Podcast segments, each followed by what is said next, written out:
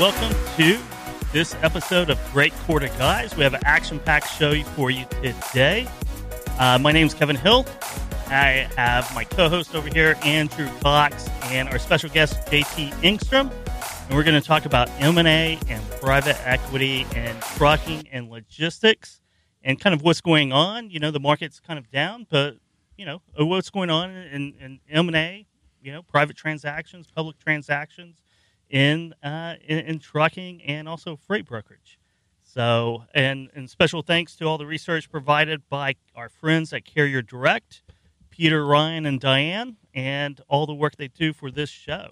So we're going to talk about M&A, and then what are we going to talk about? We're going to talk about the drug clearinghouse. Yep, jump into that bit. We have like some dramatic numbers coming out of there. Yeah, a bit surprising. It is. Well, it's not really surprising, but they're large. They are large. They're larger than we thought, right? Yeah, I think we'll probably end up modeling that quicker than we thought. I think so too. We're going to do it Q1, but we might have to do it after this month. Yeah, definitely. And then we have the DHL supply chain, and then our regular long and short reports. So let's get down to it. JT, before we start off, why don't you tell us a little bit, tell our listeners a little bit about your background and what brought you to FreightWaves? Yeah. Thank you for having me on. It's my first time on Great Quarter Guys, which I'm disappointed to admit because I think this is an awesome show.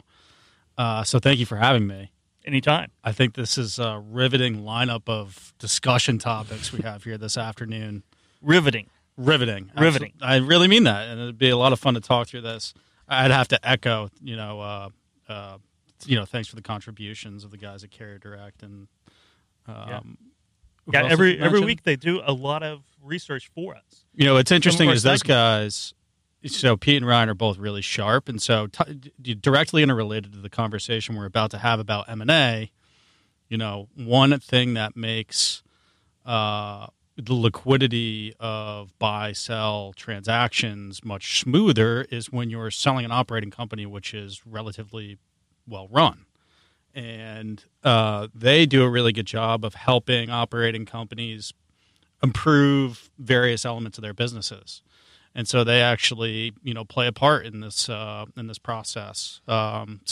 They do. They help put both asset and non-asset-based companies prepare to get to the competency and efficiencies to then go out and either make an acquisition or be acquired by a larger player or a more strategic player. Yeah, or grow healthy revenue, expand margins, diversify lines of business, think about doing things more efficiently, leveraging cross-sells between the asset side of the house and the asset-light side of the house, expanding gross margin percentage, and also think about more deeply penetrating customer bases. And all of these subjects are relevant to M&A. It is, yes. And you have a little bit of background in M&A. Is that right? Yeah. So my background, I spent 3 years as a management consultant at Oliver Wyman and their transportation group.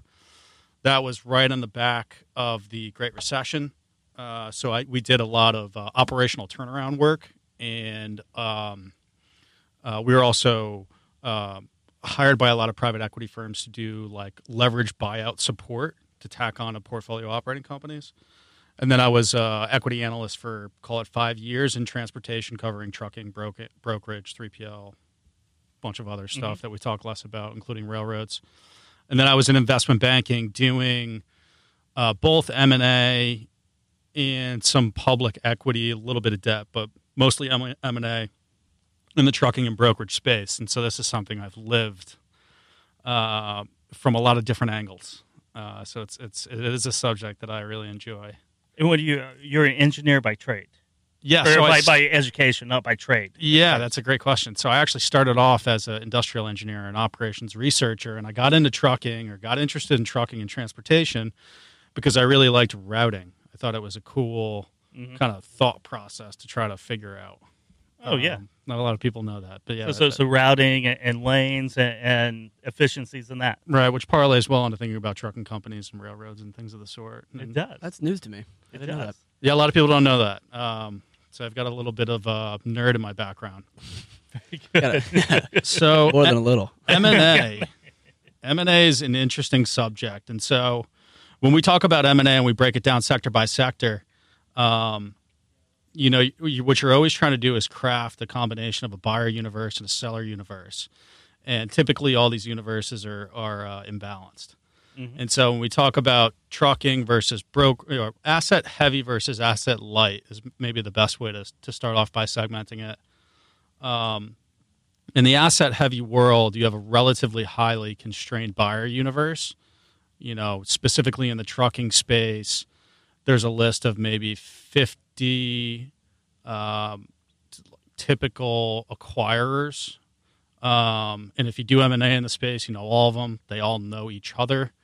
There's a group of probably 10 or less law firms that operate in that universe as well. Same with the accountants. So, like, it's a small fishbowl.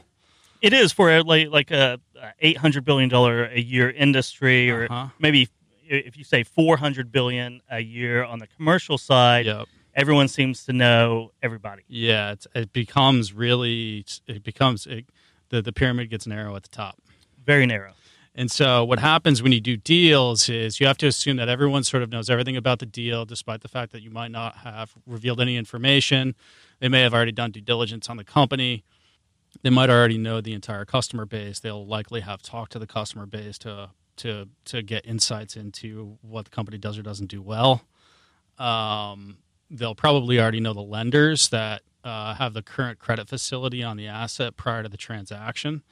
And so they might have a different view on the financials than can be seen in the SIM, which stands for the Confidential Information Memorandum, which is more of a storytelling book that investment bankers will put out.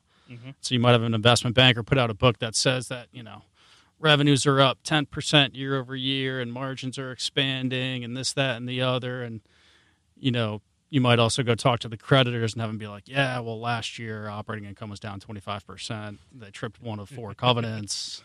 You know, they lost their biggest client. So they exaggerate a little bit. You know, it's all about storytelling. I mean, you're selling. Being an investment banker is like being a sales guy. It really is. It's a complicated sales role is kind of one way to think about it. So why is why would a large trucking company, one of those 50, what's one of the primary reasons why they're in acquisition mode? Yeah. I mean, what are some of the three type of buying decisions whenever they say, yes, we're looking for acquisitions? Is it, you know, non-organic growth? What exactly comes into play? Yeah. No, it's a great question. And what happens is when you get really deep in this space, you'll find that, you know, if there is 50 of each of the 50, you have to know them all really well to figure out when all of them are firing on what cylinders. Mm-hmm. And then you seek to time the market such that they're all firing on all cylinders so you can drive valuation. So is there a common theme? There are, and I'll jump into those. Yeah. But I think just to set the landscape, okay, I think that's kind of an important background, because they all have different capital and ownership structures. They all have different levers of leverage. They all have different philosophies and theses. But if I were to boil down to goals post-acquisition for why they all get involved, I would have kind of like the high mountaintops being one, acquisition of a new competency. And so, is that like a new mode, new region, new geography? Yeah. So, like, you know, Heartland acquired Interstate, for example, because Mike wanted to get on the West Coast, and then he doubled down a year after because he wanted to have density on the West Coast. Okay. So it's a good example where, you know, they had overlapping customers, they had relatively same equipment type. You know, it was acquisition of lanes effectively, and then it gave them some pricing power when they did the second acquisition. So it's a good specific example of how you can build out land density and you can gain, I don't want to use the term pricing leverage, but you have a denser network, so you have some kind of pricing power that's above where you started out. Or at least operating synergies to fill backhaul. Sure. And perhaps consolidate some terminals, mm-hmm, right? And maybe get some purchasing synergies with equipment. Mm-hmm. And maybe also have shared parking space and shared back office resources such as driver recruiting in Washington State. Yeah. You know, so at a mm-hmm tactical level, and these truckers, again, these top 50 are guys who have done this their whole lives. So you talk to Mike Jardine literally in this Heartland example. I mean, his first job was washing truck tires when he was like 3 years old for his dad. Like, he's been thinking about this for 60 years. Yes. You know what I'm saying? I mean, he knows it well. And all these guys do. So, you know, another good example is if it's a direct overlay, overlining operating company, it could be an acquisition of a net new customer contract.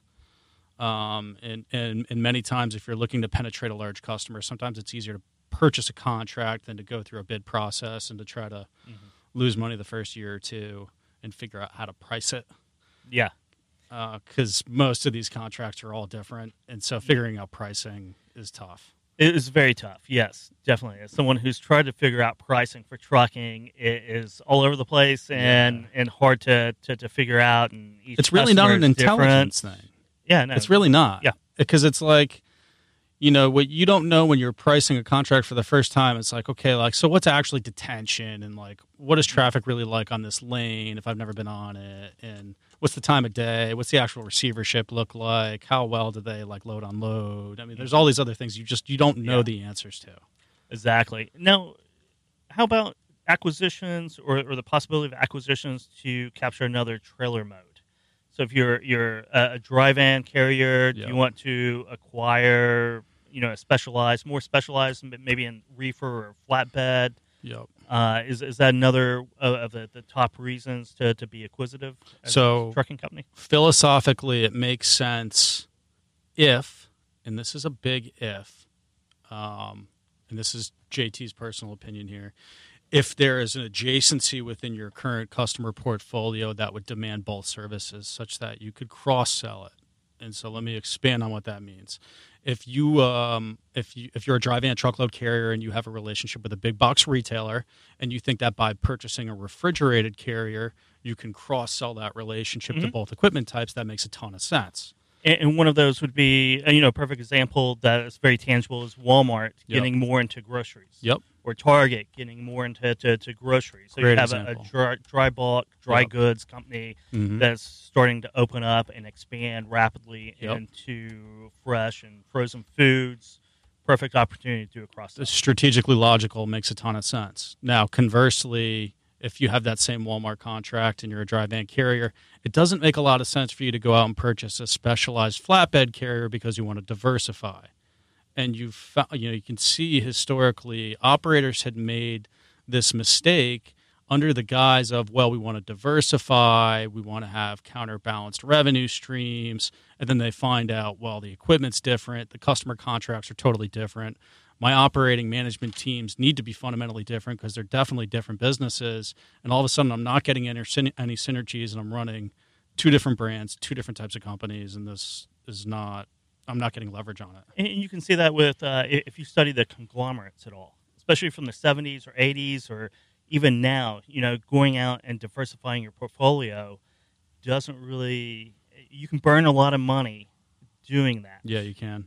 It's not easy to do to get into another industry or even in the same industry, difference between van customers and flatbed customers are dramatic. Yeah. You know, it's a dramatic difference between the two, and we see it now with e-commerce, right? The final mile network is completely different from the full truckload or even the LTL model. Oh, yeah. We've spoken about this, about the different service that LTL and last mile are. Like with an LTL, you're just there. You got a half a truckload. You go and drop it off. You're off. It's just about getting it from point A to point B. But then with your final mile delivery, you have this kind of white glove service where you need to have people that have skills that can hook up a washer and dryer, that can, you know, put up some cabinets that they had to. You know, it's just a different set of skills that people don't really think about unless you're under the service. And I think you saw that with the Schneider acquisition of the final mile, then shutting that down, is that the full truckload and final mile are two different beasts. They're different beasts. Wouldn't you agree, JT? Yeah, and I think, you know, on top of that, talking about different beasts, you know, Andrew just dropped a three-letter word, which was LTL. And that's a totally different beast than truckload. Yes. In the past, a few times, people have tried to merge truckload and LTL carriers for something other than just assetizing line haul, and that's created challenges more so than our previous example. But LTL businesses, if you're to talk about M&A and LTL now, that's a very different conversation. Yes. you have a smaller pool of carriers on the top, right? Different industry dynamics, different industry economics. And now you can still do deals with those two criteria. But the third criteria is probably the most important is combining overlapping networks doesn't really give you operating leverage. No, it does not. It doesn't give you a lot of operating leverage now. What you could conceptually attempt is adjacent networks to gain, head haul, back haul. The challenge we've seen is that combining adjacent LTL networks is incredibly challenging. And luckily, since deregulation, especially over the last 15 years, LTL models have been pretty price disciplined, and it's resulted in them being able to drive a lot of cash flow, and they haven't need to buy people because they've been able to organically grow at a multiple of the truckload space. I think one of the really good examples in the last few years of the difference between LTL and full truckload is, XPO's acquisition of Conway, where they took the LTL side and completely sold off the full truckload side, CFI, to pay down debt. But there's no reason to have LTL and full truckload. No, and I mean... Especially for XPO. No, and if you talk to the management team at XPO, they'll tell you that running a full truckload carrier and asset-based truckload carrier is tough. And they were able to diversify away. I think what became clear post-acquisition of Conway is that truckload operation was a crutch for the LTL when it was under the brand of Conway. And effectively, the truckload division had always been criticized for running very poorly, but the reason is because it was the cost center for the LTL division, and they were hiding a lot of operational inefficiencies with Conway's LTL network, which Brad exposed and then fixed. And so... that's why that deal worked for Brad, is because he had a lot of operational improvement opportunities, and he got rid of the crutches and, backfilled it with third-party relationships with expedited carriers to do team line haul, which, oh, by the way, happens to be like one of the most difficult kinds of trucking, because you've got two or three guys in a cab, they're running nonstop, they're sleeping while doing 70 miles an hour. It's a disaster. Yeah. Turnover's 200+%. It's tough. I mean, I can imagine. Driving for 10, 11 hours and then getting in the back of a truck for the next 10 or 11. That's the job. Yeah, that is the job. And you don't know the guy driving. I know, right? So, hopefully, might have met him the day before. Yeah, literally. Yeah. That's team line haul or expedited. So what did we find out on the M&A volumes and sizes of deals in trucking over what time frame did you look back? I looked back to 2000, and it really looks that the activity didn't really pick up until early this decade, so we're looking like 2013, 2014, and then it just pops off 2015 for $100 billion. I can dive deeper into that. I'm sure there's probably one really big deal in there that inflates it a little bit. But yeah, it's just the amount of capital invested has steadily grown on a double-digit basis for the last 10 years or so, peaking in 2015. For sure. Yeah, so when was Knight Swift? That was 2017. That or 2018. Right. 17, yeah, about that time period. I think 17. Yeah, late give or take. Mid to late 2017, because it was right before the ELDs. Yeah. In late 2017. Yep. Yeah. So, a couple of things come to mind when I look at this chart. We didn't talk about the asset-light space, which is pertinent to this chart. Oh, we will get there in a second. Okay. Unless you want to go there right now. Well, the only reason why I bring it up now is because as we look at this chart, basically what the chart would tell you is that deal flow is increasing, closed deals are increasing, the total capital invested is increasing. And part of that's because of the heightened level of prevalence in private equity and transportation, specifically in the asset-light space.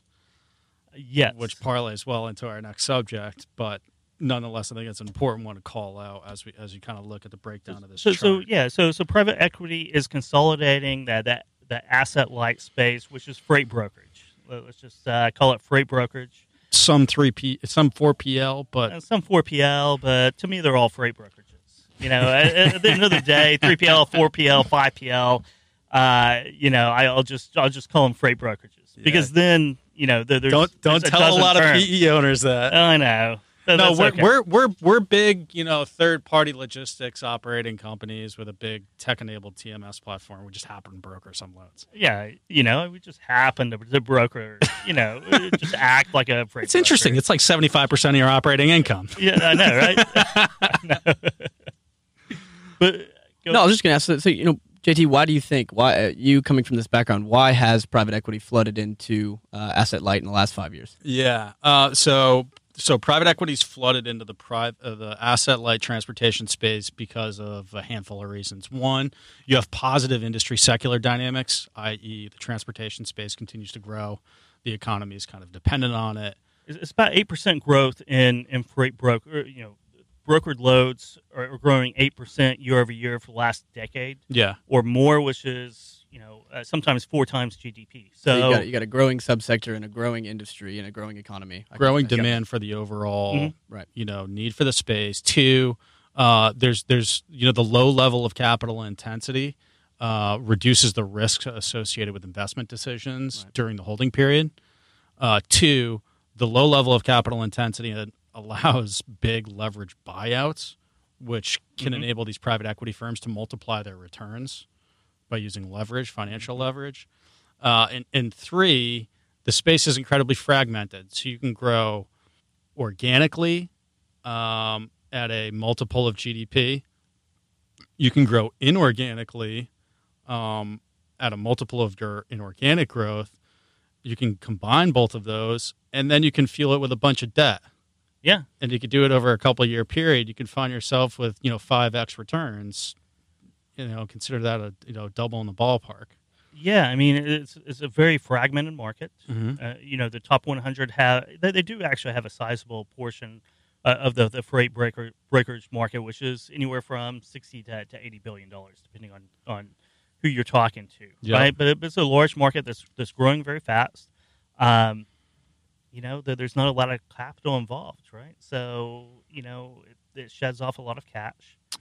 And basically a lot of those owners, there's a big fragment between, say, a $20 million brokerage and $100 million. Yeah. There's a lot of players out there, and a lot of those players are getting up to retirement age. Yeah.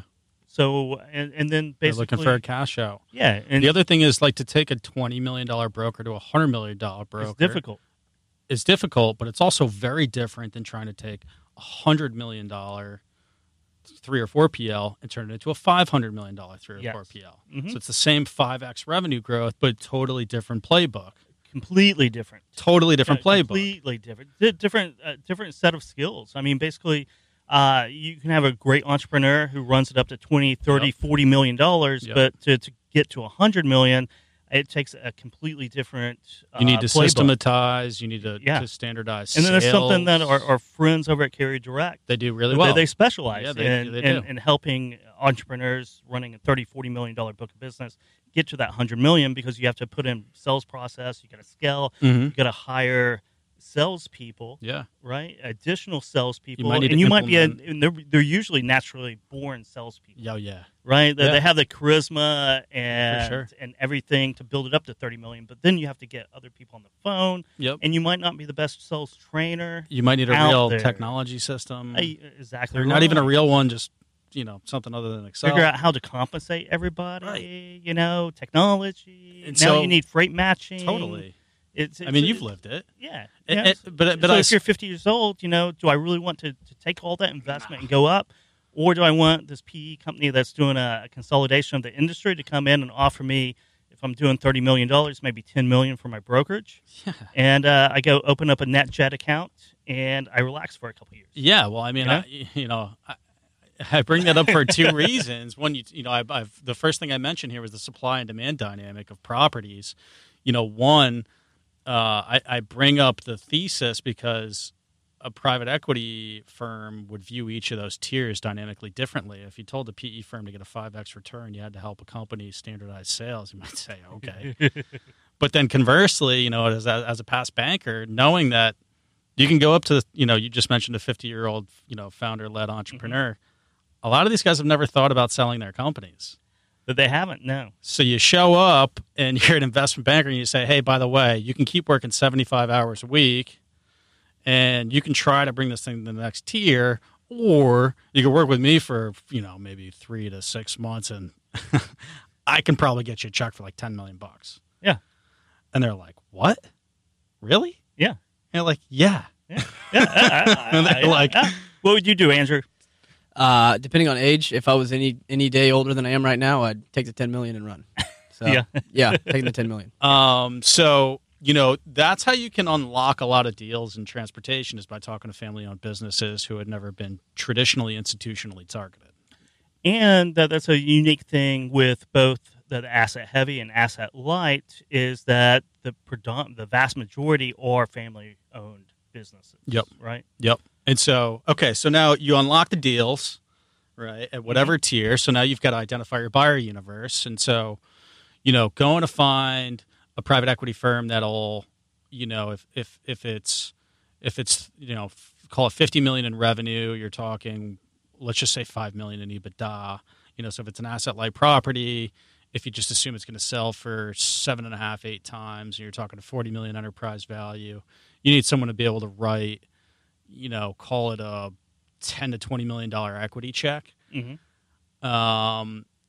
So you're talking $10 to $20 million on the low end, maybe 3 times that in terms of equity check size on the high end for this tier. And so you're looking for a firm that's going to write a $50 million check, kind of midpoint, of which there's hundreds of private equity firms that would entertain, you know, an opportunity of that sort. And we're so, talking about asset on the asset light side. On the asset light yeah. side, right? And so when you're selling an untouched asset to a buyer's universe that can provide a high level of leverage, and you can return a lot of growth and cash flow, you can drive valuation pretty materially. And conversely, they're able to provide that valuation because they can see tactically how you would grow the asset. Mm-hmm. Now, when you get to the next tier or next level of scale, let's say instead of being $50 million in revenue, you know, now you're $500 million in revenue and your asset light. Okay, well, if you're doing, and again, I'm using totally round numbers here, you know, $50 million of EBITDA, you know, and you've got, you know, a 10 times multiple. That's a, you know, $500 million enterprise value business. If you put 3 times leverage on it, you know, you need a $350 million equity check, right? And those guys, in order to justify their IRR, need to be able to go to their investment committee to say we can get a 5x return in 5 years or less, even if it only turns out to be 3 or 4, mm-hmm. right? And so they've got to be convinced that you can penetrate your way into the market to being a $2.5 billion company, which is a very different. That's a very difficult strategic thought process than saying, well, how do I grow a brokerage from $25 million in revenue to $100 million in revenue? It's hugely different. It's kind of like because go from just serving Dalton, Georgia to serving all of Georgia.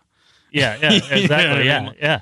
Which, you know, so you then enter this strategic discussion of like, okay, how do you become a multi-billion dollar asset like logistics company? And this is where kind of, you know, the private equity plays start getting really interesting. And a handful of operating companies have done this really well. And they've systematized this model, and, you know, the names are pretty well known. And we've seen some of those deals over the last few months. So we saw Mode Transport, yep. Mode Transportation, mm-hmm. Combined with SunTech. Yep. And we've seen, you know, Transportation Insights yep. and Nolan mm-hmm. Doing a lot of, or they combined, number one.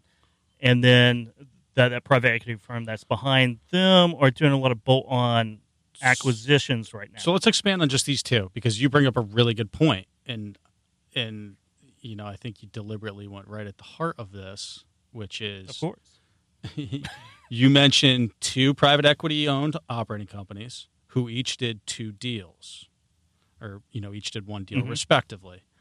And so this exactly hits on my point. If Griffin owns TI and if York owns Mode, and let's say they're into it for enterprise value of $750 million each, they're not both exactly the same size, but just for illustrative purposes. They're close, though. If they want to get to $3 billion each, it's tough to do that organically. Very tough to do it organically. Yeah. Almost impossible. It's really tough. So if you can go out and bolt on another $750 million in enterprise value for each of these, mm-hmm. Now you've doubled overnight in terms of enterprise value size. Obviously, it's cost you some money, and so now your organic question is not to quadruple; it's to increase by maybe 50% to find your exit. Mm-hmm. And so the question becomes, well, what properties can you most strategically acquire to help you accelerate your organic growth?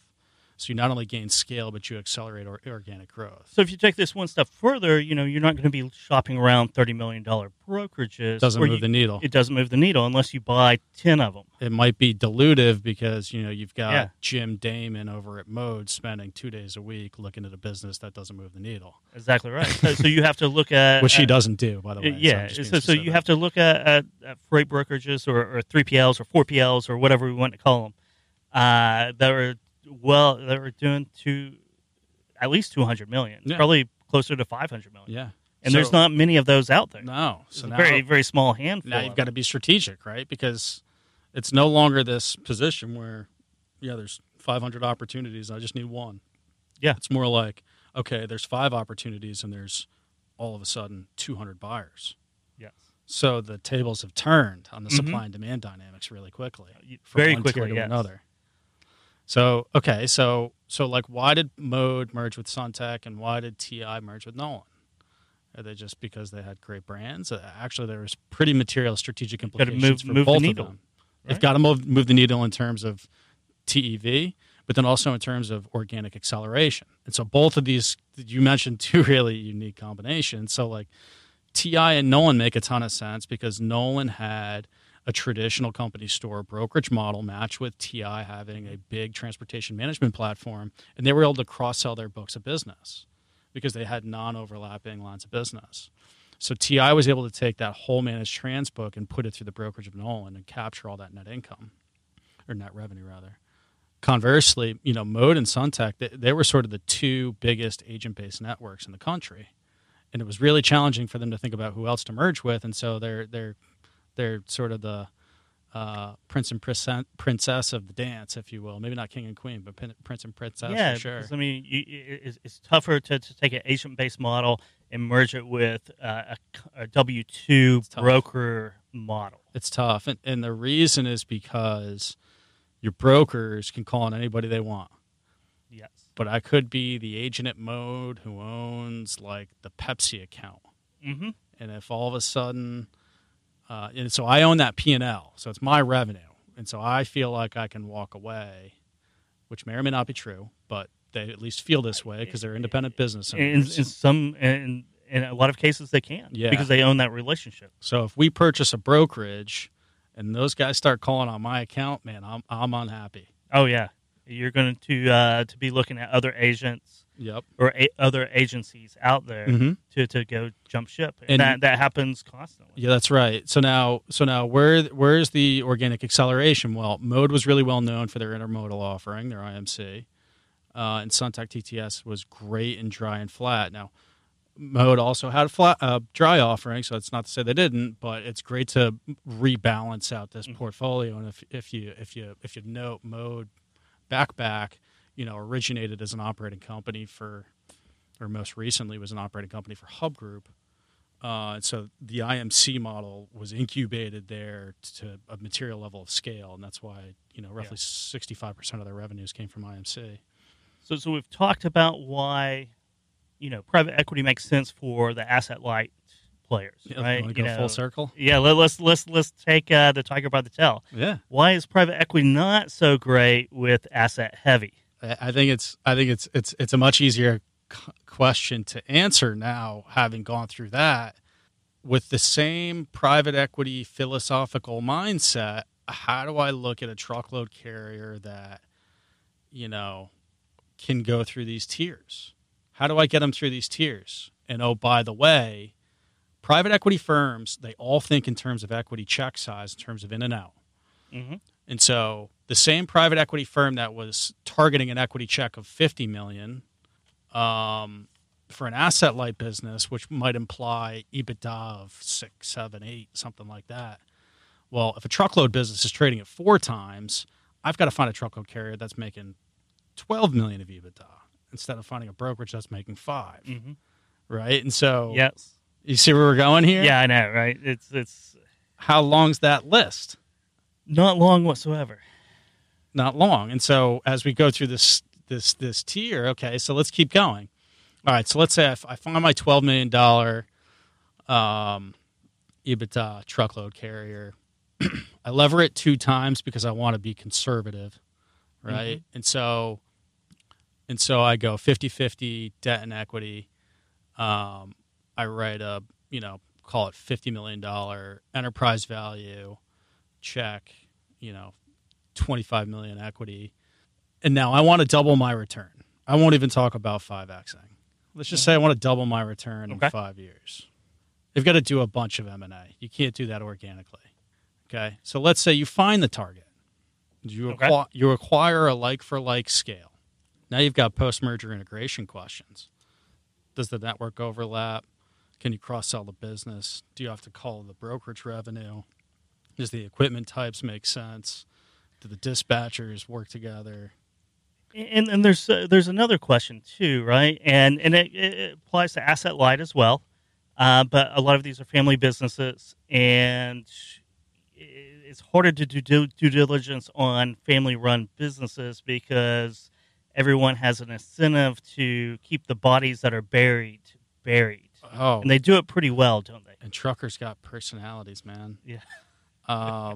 So I merged 2 carriers about 1.5 years ago. One that was about, same ballpark, and another that was a little bit larger.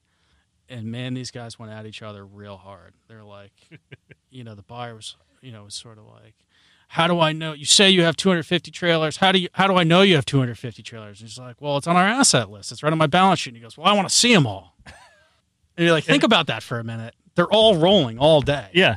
All over the Northeast. You know what I mean? So, saying I want to see them all, doesn't make any sense. You can't actually go count them. So, if there's no, inherent respect or there was a lot of respect, but, faith and word. That's because they're all type A's. But so this brings me to my next point. So let's say you do the merger. There's no cyclicality in the space, so you keep growing organically. Oh, that's a big if. That's a huge if. And let's come back to that. But I know that you guys talk about cyclicality a lot, which is why I'm not touching on it. But obviously, it's a very cyclical market. Yep. But let's say you get to this. You've doubled in size successfully. In order to make your money, you still have to sell. Mm-hmm. Who are you going to sell to? Okay, now you're in my world, right? Yeah. So now you're talking to this fishbowl of 50 people. Mm-hmm. Okay. And so if you had to sell a company for $125 million right now, we won't name any names, but let's just think about that list of 50. Think about how many are public, how many are private, how many are owned by private equity. Mm-hmm. Okay. Go look at the news. The market's down 8% in the last 2 days. Yeah. So the public operating companies are going to be really challenged to write an equity check with stock right now. So they might be off the list already, just like that. Oh, I think that's a safe assumption. Just like they're off the list. Yeah. And that's happened to me before, where you're in the middle of negotiating a deal with a public company, and all of a sudden the public equity markets fall apart, and you can't get an equity check. Mm-hmm. So 50s become, and really the 50s like 30. 30, yeah. Right, and so your 30s become, call it 20, super round numbers here, right? Yeah. So now you're dependent upon private equity-backed operating companies, of which there's none buying companies at $125 million EBITDA right now. Mm-hmm. Okay, so take that out. So you're basically left with a group of 20 that are all family-owned businesses. And so how do you get a $130 million check from someone's family office? I don't know if you just said this, but out of those 20, there's probably 10 that do not do deals. They don't. They do not acquire. Nope. They've never acquired anybody. They never will. Mm-hmm. And so they're off the table. Yep. So you're really essentially down to less than 10, really. Yeah. So this is where the saga of trucking gets really interesting. Yeah, there's kind of like the hidden elements of getting large deals done is, you're not doing traditional deals in New York City. You're going around the country to some unique trucking towns looking for $100 million checks, which is such an asinine statement to make.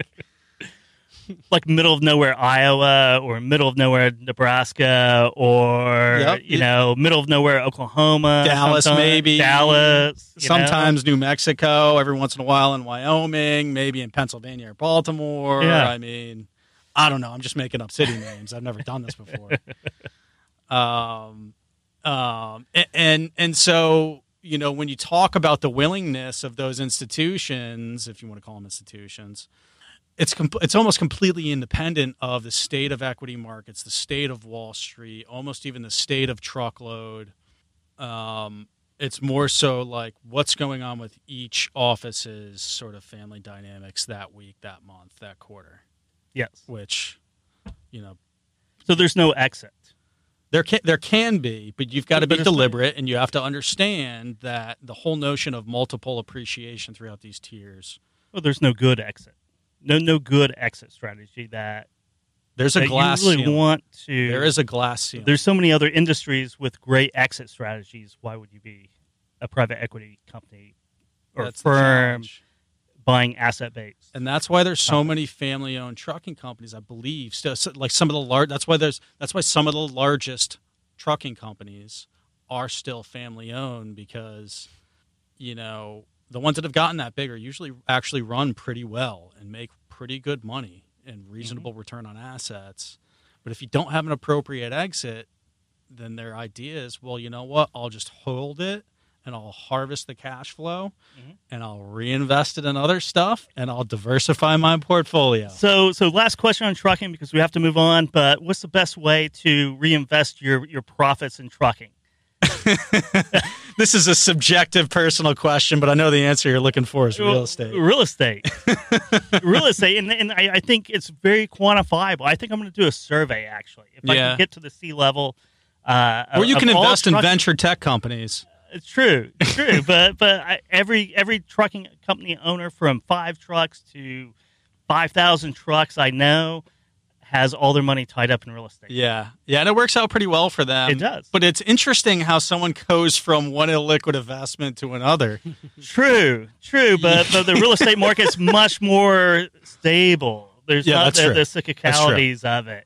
You know, you don't go 2 or 3 years not making any money. Yeah. And 9 months of just raking in the cash. And perhaps that's part of it is the hunt for stability. Yes. In a world where day by day you're dealing with a lot of volatility. It's nice and tangible. Yeah. You know, you're running a trucking company because you have nice, tangible assets. Yep. You know, real estate is very nice. You can go out and walk across it. You know, you can mow the grass. Okay, let's keep going down this list. What's number 2? Number two type of business I see owned in these family portfolios are insurance companies. Oh, yeah. Yeah. So that's a very good one, too. And it's also obviously tangentially related to trucking because the real estate, well, if you can park your trucks there, great. The insurance, well, if I can underwrite my own premiums, I can hedge one of my biggest cost inflationary risks. Yeah. Insurance is good. So there's another one. What else? Large manufacturing companies. Yes. That happens to be another one. Yeah, it does. Gun stores. Definitely gun stores. That's another one. That is another one, yes. They usually have large collection of guns. Sports teams, yes. Those also come into the fray. They do, yes. What else? A lot of these guys invest in private equity funds. Mm-hmm. But not ones that invest. Well, no. They do actually invest ones. I was going to say they're smart enough not to do that, but I guess they know the business. They know the operators. Mm-hmm. I bet you those private equity funds and trucking outperform 10x to the guys who are running franchise restaurants who decide to buy a trucking company. I would totally agree with that. Yeah, I would too. But so that's the end of the discussion for trucking. We ended there. We're running out of time for all our segments. I could sit here and talk about trucking and M&A for another 2 hours. Clearly. Yeah. We'll pick it up on another episode at some point. Yeah, sounds good. Thanks for having me on, guys. Yeah, you bet. Thanks for coming. You bet. Well, you can hang out if you want. I mean, we just got a couple more segments. You want to run through them? We're going to talk about the drug Yeah, no, we're just going to talk drug and alcohol clearinghouse. It started January 6th. We've been here for seven weeks now. It's been implemented over 8,000 positive tests in the bank so far on 650,000 registrants.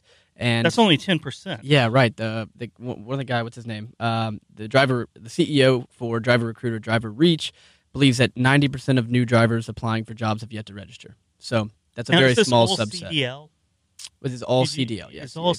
If you have a CDL, you're supposed to eventually have to register for this. So Dooner does some math on this, but you're an engineer, so if 90% of the drivers haven't registered yet, and we're 10% already have, let's say in 2 months, 8,000 infractions or positive tests. Positive tests. What, if you extrapolate that number, what do you get to? Are you going to pull out your iPhone calculator? Yeah, I was going to say, what are there, 3.5 million drivers? About 3.5 million drivers. Right? I think this is all Class 8 CDL. I think that's so, that's one of the things I need to confirm. This is the way I would go about this. But you have random drug testing that last year was 25% of drivers. Now it's 50% of drivers. Correct. So you're going to have an acceleration. So you have like 3.15 who haven't been tested yet, and you're saying what's the 8,000 so far in 2 months. So, I mean, is that really over 400K? So if I do it in my head, it comes out to a number that really can't be right. Oh, no. Dooner and I just, like, on the back of our back end envelope during FreightWaves Radio said, let's say it's 8,000 in the first 2 months. If it's only... So let's say 100,000. All that's going to depend on if the rate of failure stays the same through the first 10%, which it likely will not. I think it's actually going to fall over time as more drivers see their buddies get positive tested or they see news about it. I think they'll eventually be smarter about using or won't use at all, hopefully. So I think the amount, the percentage of failed tests will fall over time. Because this run rate's like 100,000. And then if it's like 80 to 100,000. Or 9 times, that's almost 1 million drivers. So, it can't be right. Now, your hypothesis on why the failed test rate will drop, if that's true, it would also positively correlate to drivers exiting the industry. Yeah. Yes. Oh, yeah. Yeah. Yes.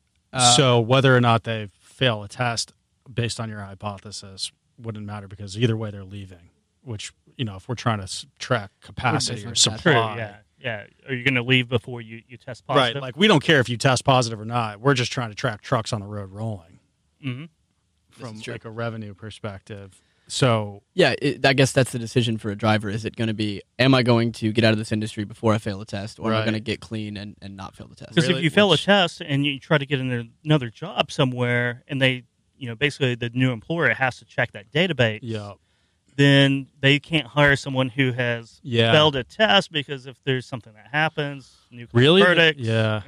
Really, the question to ask is this initial sample representative of the whole sample? Correct. That's the question to really try to figure out, and I have no idea. Yeah, I mean, 10%. I don't either. Is it enterprise fleets or owner-operators self-selecting?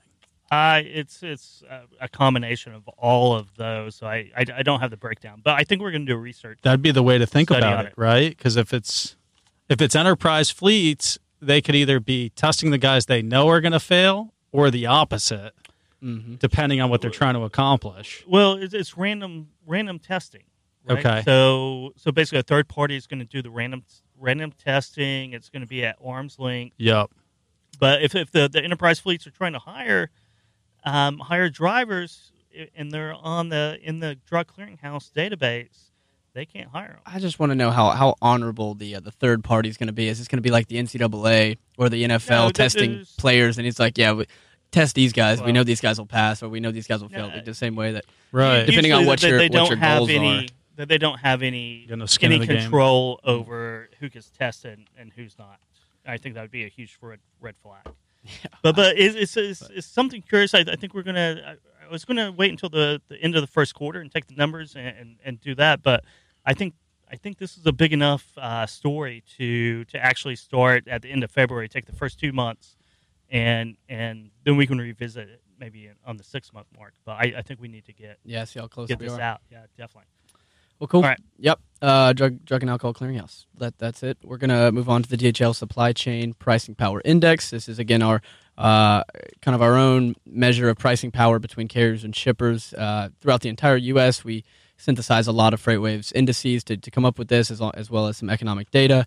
0 would be full power to the shippers, 100 full power to the carriers, 50 being a balanced market. Right now, we fell another 5 points to 20, so almost full power to the shippers.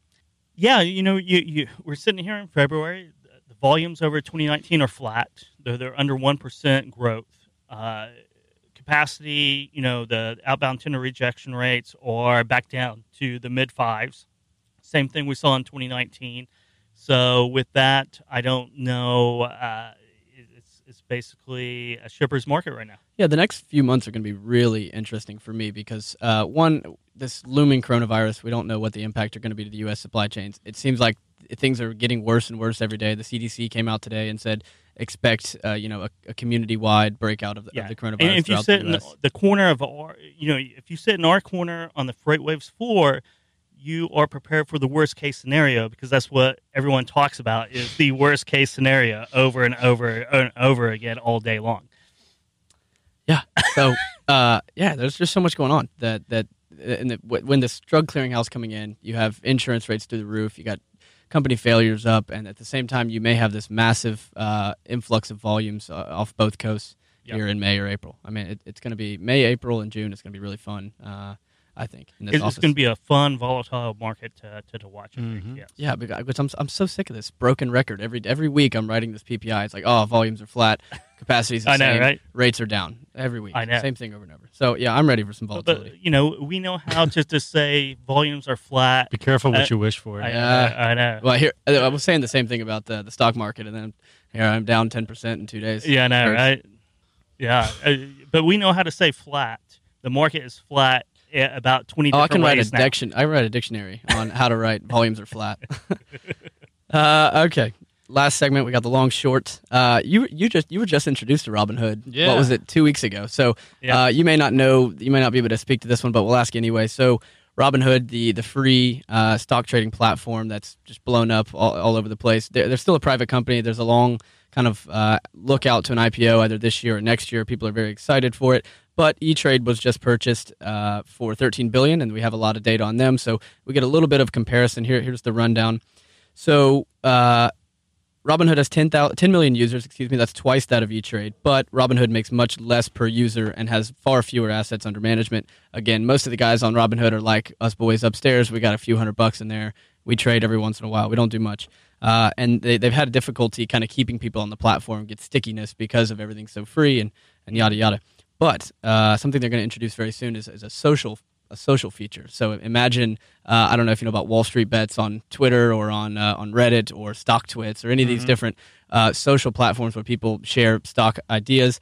They're going to try to integrate that into Robinhood and create their own to create kind of more of a social environment behind the Robinhood trading. Long or short, that idea?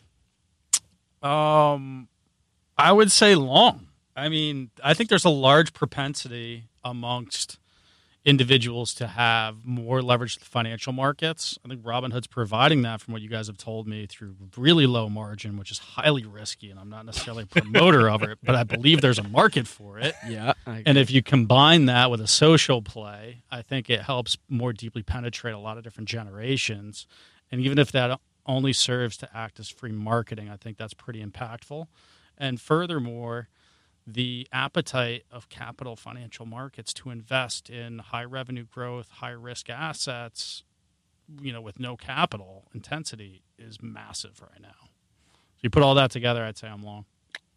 I would be long. I am long the idea of community, right? Because basically it's the same thing. You get a bunch of gamblers in a room. It's very entertaining. I'm short on using the community because I hear enough about stocks and stock picks on a daily basis to buy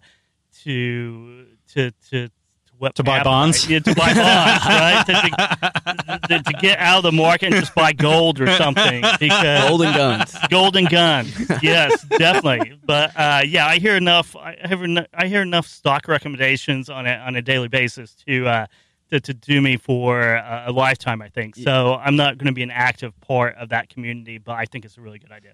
Yeah, you wonder why I borrow your headphones every day. I know, right? It's not to listen to music; it's to drown out the boys up there. I'm long as well. I think I'm long the idea of this. I'm not long myself listening to anybody on there because I spend enough time, even if it's 10 minutes a week, on Wall Street Bets.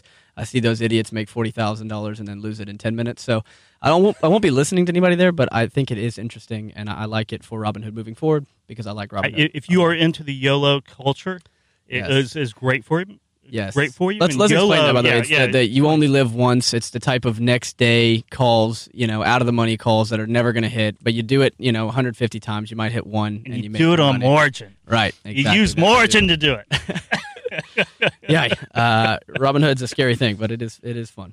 Okay. The next one is actually a story we got that you guys talked about. You and Zach talked about on the freight update, and that's the E-Cascadia, this new electric truck that we spoke to a driver in California that was running drayage. I can't remember from what port, but he was right. He was driving like 100 miles a day, and he was singing high praise for the E-Cascadia. He was saying that there's basically no noise to it. There's no shaking. It doesn't really affect his body at all. It's a much better driver experience, and he says he does not miss the smell of diesel or anything that goes into his diesel truck.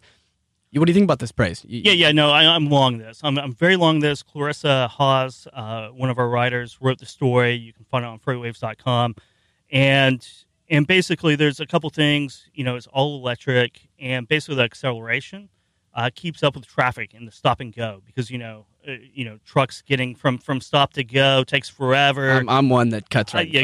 Cuts right. I am too, actually. But they can keep up traffic. I think that's going to be the first iteration of electric trucks or local, 100-mile radius, one charge per day. And I think it's I'm very bullish on it. I think it's an interesting play. I think the electric angle is one that will continue to grow over time. The real question is charging stations, mm-hmm. But I think if you're doing it, I think starting with drayage makes a lot of sense because it's local-ish moves, if you want to call it that. And so if you can keep it in a radius, I think it's an 8-hour charge. So if you can keep it in that radius, doing an 8-hour charge every day, I think you can build enough scale to it to keep it going. Maybe you get charging stations in the future. Maybe it leaks over into over the road, but they'll probably be in years. But that's a great first place to start is those local moves. Yeah, I think Dre makes a lot of sense. Yeah, I echo what you guys are saying. My biggest takeaway was I would fall out of my chair if you went short. Vehicle, I would completely fall out of my chair, and I don't even have room to fall out of it. If you fell, you might go through the glass. I might, yes. I like the driver experience to hear this driver that he's loving it. You hear the same thing from people that drive electric cars, that drive Teslas, that they love the experience of it being fast and quiet and no shake. So to hear that it's happening on a big rig scale, that's good. I'm excited for the future of electric trucks. I am too. I am too. Well, that wraps it up for this episode. It's been great. Great M&A discussions on both freight brokerages or 4PLs or 3PLs. Whatever you want to call it. And then your traditional trucking and drug clearinghouse and electric vehicles. Thank you very much, JT, for joining us. Thanks and please come on again soon. And again, that wraps it up. And I guess we're out. Should I do the music again? I never know with the new intro.